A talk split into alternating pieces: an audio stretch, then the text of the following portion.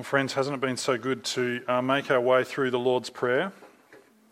And there we read that Jesus says, This then is how you should pray Our Father in heaven, hallowed be your name.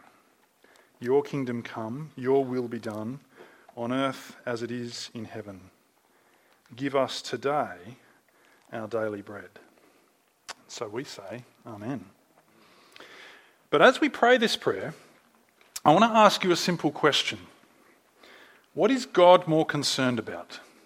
Your spiritual life or your physical life? What's God more concerned about? Your spiritual life or your physical life?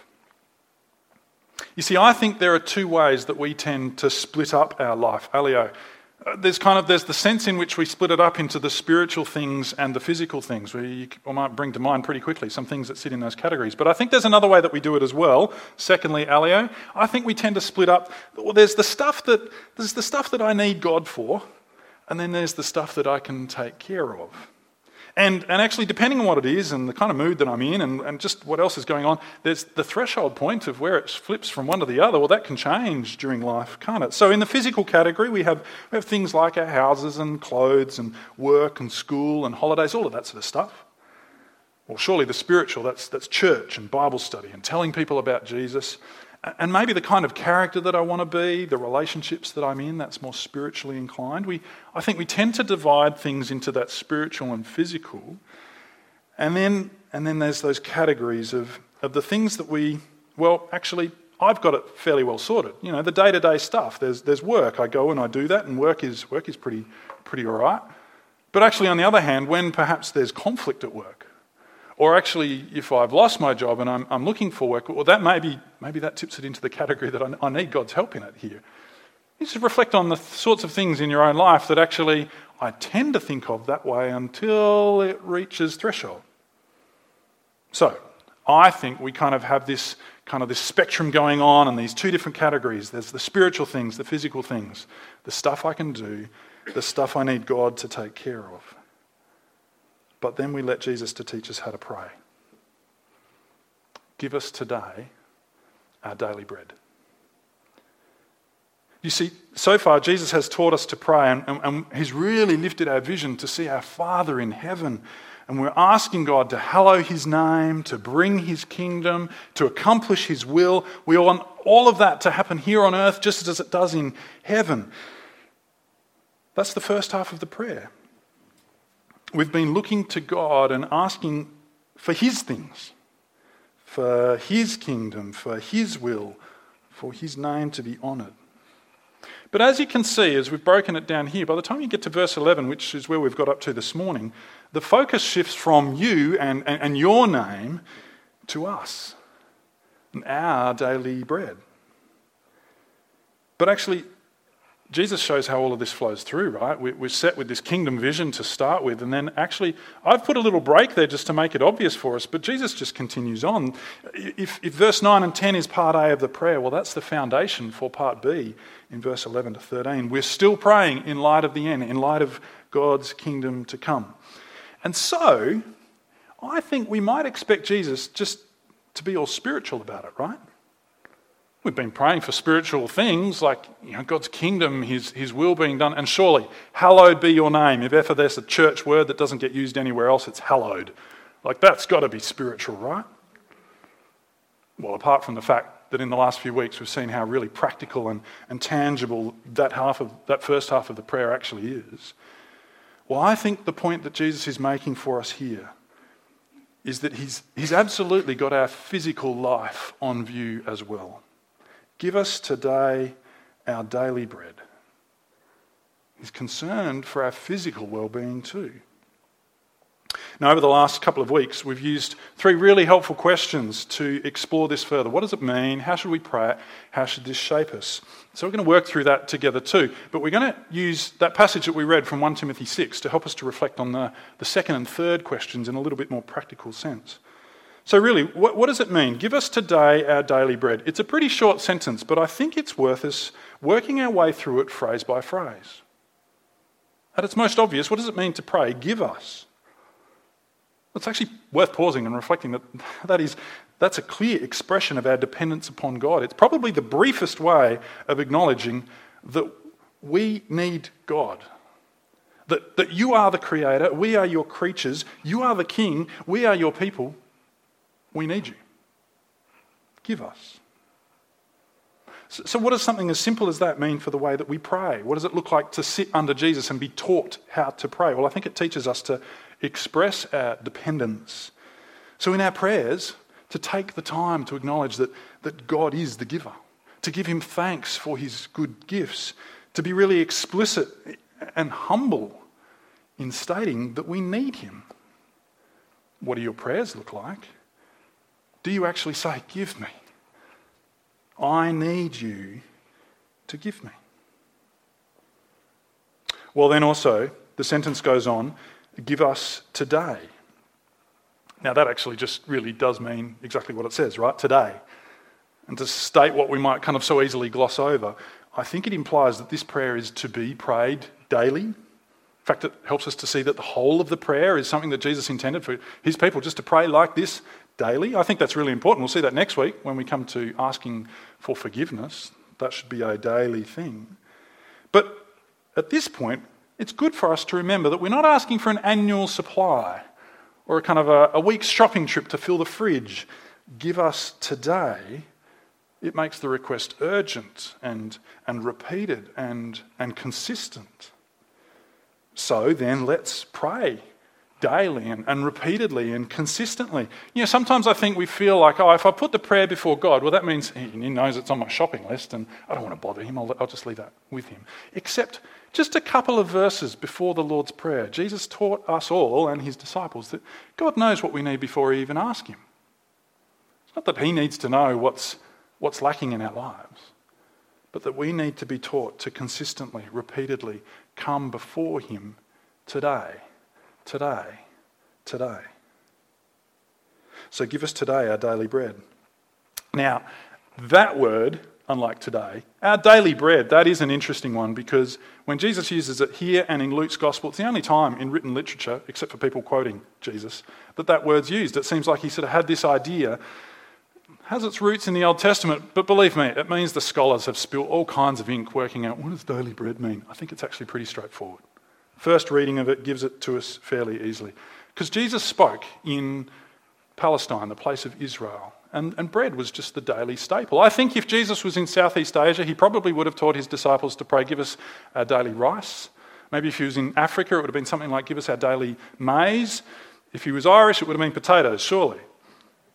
But I don't think it implies that you know, whoever, whatever we're asking for, we all have to be carb loading every day, as if bread is the only thing on the menu. I also don't think it means it's only survival rations that he has on view. It's not Jesus assuming that his disciples would live on the edge of poverty as if bread was the only thing they could ask for. After all, some of his disciples, they owned family fishing businesses. Matthew was a wealthy tax collector. Uh, it seems that they probably had a range of financial circumstance, yet they all needed to learn to pray this way. Because it's an expression that represents the basics of life. You know, in what we read, and then Bob the Bird kind of highlighted for us, Jesus expanded on that just a few verses later on. He wasn't just talking about bread, he, he then expanded it to talk about food and clothing, and he, he then expanded it further just to talk about our body and, and life, the kind of physical reality of being human. Daily bread, it's an expression for the basics of life. Give us today our daily bread. It's a prayer that both reflects and then also kind of creates an attitude of dependence upon God to provide what we need. And I think there's something pretty remarkable about this. Because in a life where we tend to divide the spiritual and the physical, I think this prayer is a wonderful acknowledgement that God cares about all of us, body and soul, physical and spiritual, big things and small things, times of crisis, but also just the day by day by day needs. He doesn't carve us up into the bits that matter and the bits that don't. And contrary to what is the kind of floating around us, your body isn't just a shell to contain your soul. God honours the ordinary things of life by sticking them right in the middle of the Lord's Prayer. So, so what does it teach us to pray? Well, Well, if nothing else, praying for, your, for, the Lord, for the, your daily bread is to ask God for those physical needs and, and the means that He's given for them to be met, like your job that pays for what's in your fridge. I think that's in this kind of category. In practical terms, I think it means acknowledging our dependence on God for the things that we just assume that we can take care of. And on the other hand, it means, like Bob the Bird highlighted, it means giving him our anxieties about the things that, that we might be so tempted to, to spend so much of our week chasing after, trying to secure, anxious over. And so we pray for the simple things in life as we depend on the Father in heaven who loves us. Well, and it's for this reason, it's for the reason that, that this prayer, I think, really burrows right into some really significant kind of attitudes and perspectives that we have that we looked at 1 Timothy chapter 6. I think actually there's enough hints here in 1 Timothy chapter 6 that the Apostle Paul probably had these particular teachings of Jesus in mind as he wrote to Timothy. There's a number of word plays and ideas that he has in common that suggest that it's almost like he's writing to Timothy having just read Matthew chapter 6. And so we're going to consider how this shapes us, what it looks like to pray and to live in light of this prayer. Now, as we come to the book of 1 Timothy, we're picking up a letter from the Apostle Paul, a great leader in the church, writing to Timothy, uh, a colleague and, a, if you like, an apprentice leader in another church. And he's writing to him warning about teachers who would lead the church astray. And not just because they're saying things that are untrue, but fundamentally because they are motivated by personal gain. Instead of praying, kind of, your kingdom come, these are people who've come to think that church work is really a means for my kingdom to come. And so that's the contrast that we, we jump into when we get to 1 Timothy chapter 6. We see that when they let go of the gospel, those people, they've, they've let go of the right kind of contentment and discontentment. And that's what we're going to see. They've failed to be content and discontent in the right kind of ways that I think takes us right back to the core of what it means to pray, give us today our daily bread. So have uh, 1 Timothy 6 open. We're not going to go through all of this in, in fine detail, but just to see how some of these thoughts come through. You see, in contrast to those church leaders who might think of the gospel as a means to financial gain, Paul wrote there in verse 6 and 7 But godliness with contentment is great gain. For we brought nothing into the world and we can take nothing out of it. But if we have food and clothing, we'll be content with that. Isn't that a wonderfully honest assessment of who we are and what we're like? Born naked, die naked. Born empty handed, take nothing with us. And doesn't that straight away put our kind of our society's fascination with accumulating as much stuff, as many toys in the garage as you can have? It's not yours in the first place. You can't take it with you.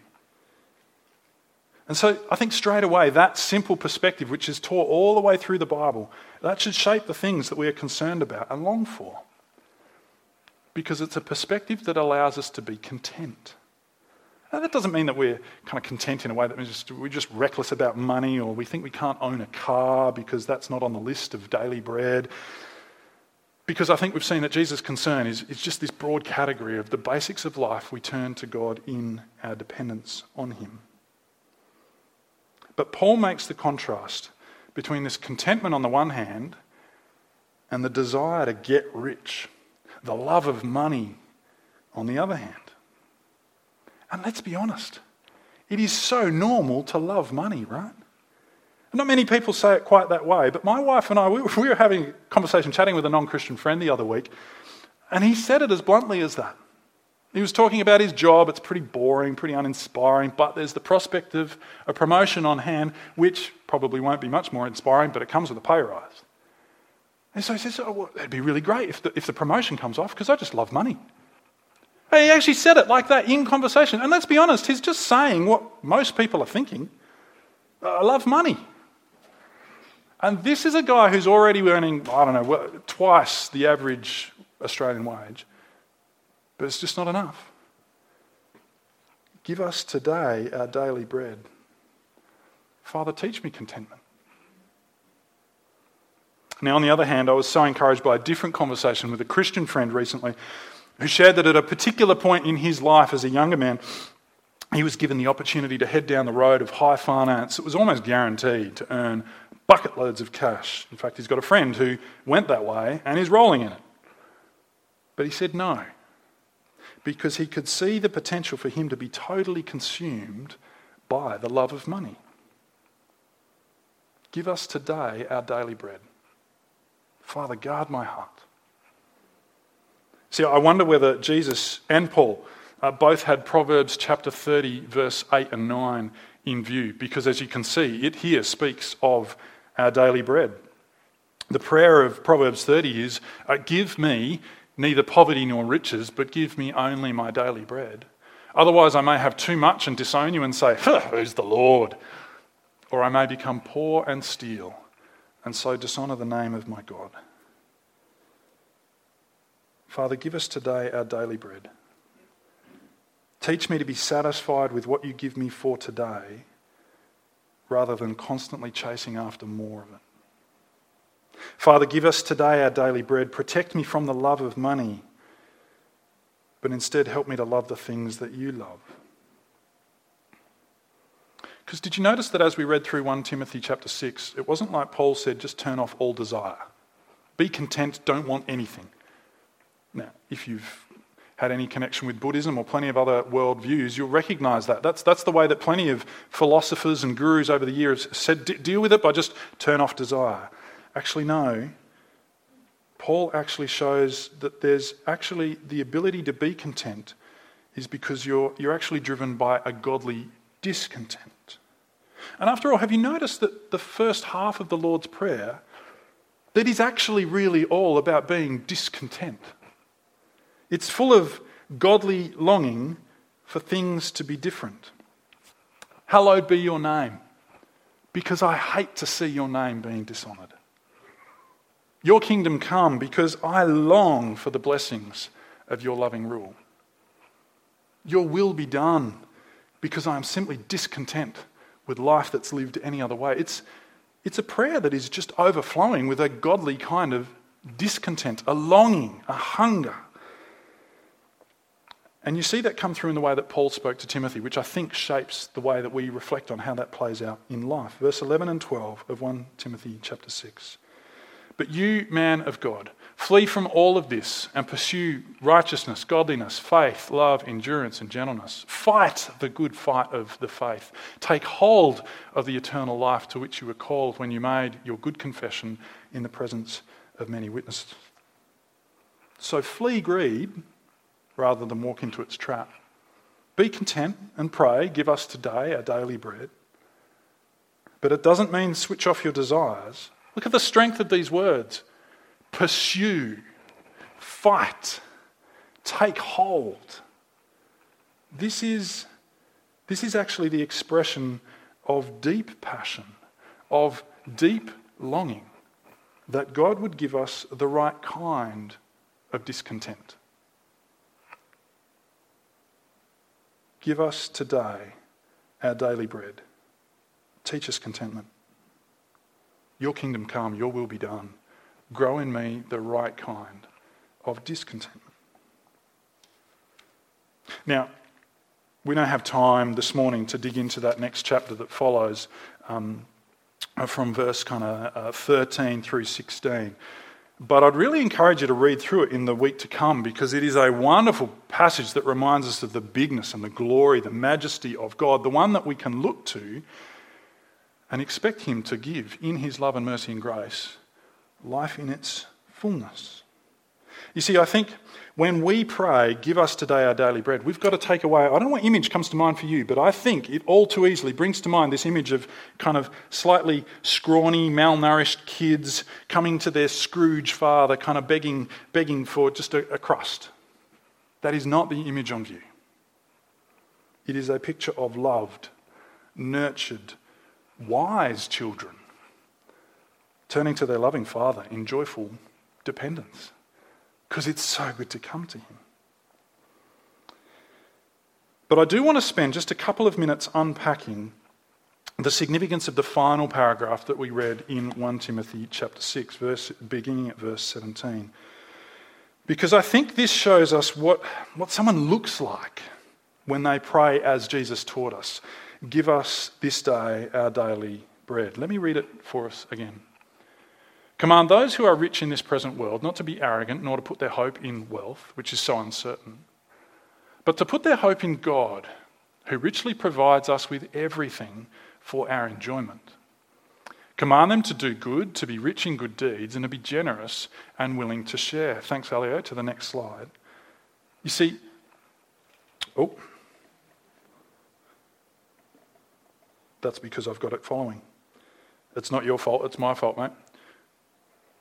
The point is, the first thing that, that Paul notes is that we can expect that there will be rich Christians and command those who are rich in this present world. He's not talking about rich people out there, he's talking about the rich Christians amongst Timothy's church.